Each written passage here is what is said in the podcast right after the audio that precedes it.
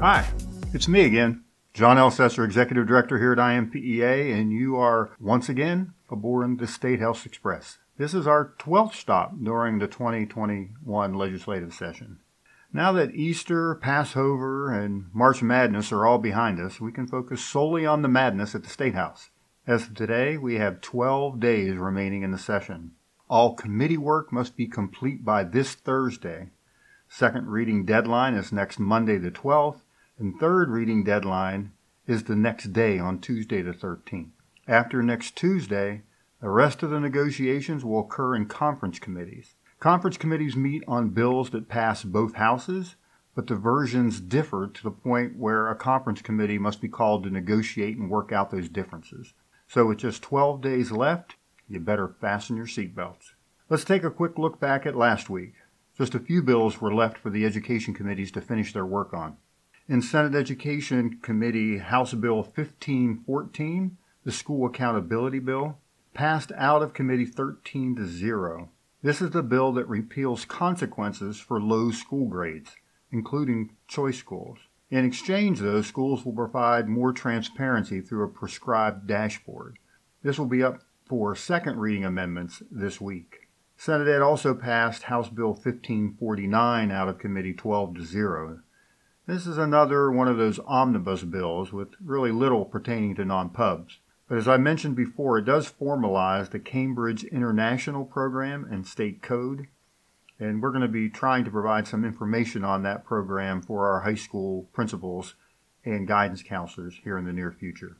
The House Ed Committee dealt with four bills. Senate Bill 205 deals with teacher training and an alternative licensure process.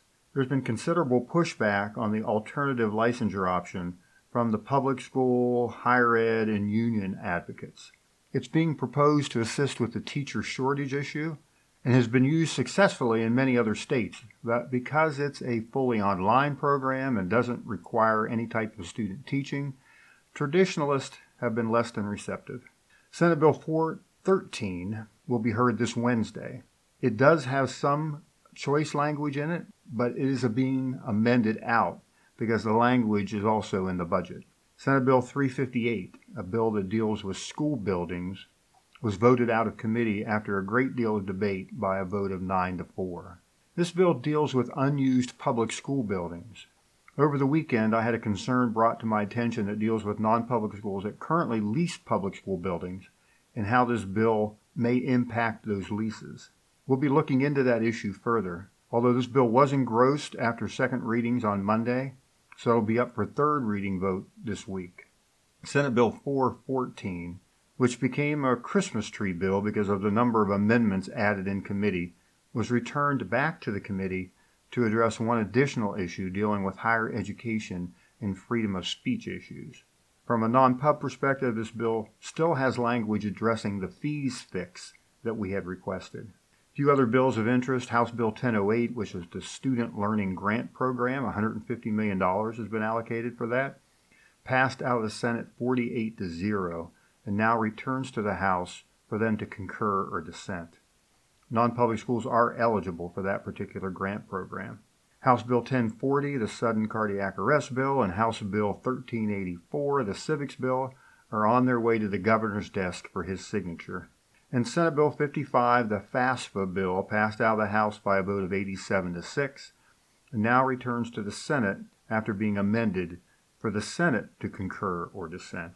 The Senate Appropriations Committee is scheduled to meet on Thursday and approve their version of the budget.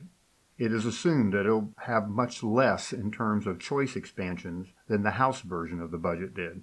That is in part due to the fact that they don't support necessarily all the aspects of the expansion, and in part to hold some negotiating leverage going into the Budget Conference Committee.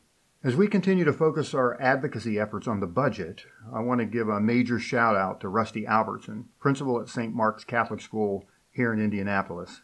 Rusty produced his own choice advocacy video to send to senators in support of the choice expansions. He then sent the video and an email to all senators on the powerful Senate Appropriations Committee, as well as to other key legislative leadership. This video was simple but compelling. Take a look at it by clicking the link in the email that came with this podcast. And we'd ask that you consider developing your own video and sending it to key legislators as well. One choice advocate suggested that it would be great if legislators received a different video every day until the end of the session. As the saying goes, a picture is worth a thousand words. What do you think? Will you be willing to follow Rusty's lead? Let us know if we can help. Also, at a Choice Coalition meeting today, where we were planning for these last 12 days, it was suggested that schools in what I call squishy districts identify a few parents, teachers, or board members for each day who would call their legislators so they would receive a call from a constituent for the next 12 days. We'll be reaching out to those squishy districts to provide contact information and messaging points. We're targeting the squishy districts, but also any school can use that same strategy. Let's all do something to get us to the finish line. And one final non legislative note, as I hope you know, the EANS application is now live on the EANS website. Schools and vendors can submit applications as of Monday, April 5th. That's all I have for now.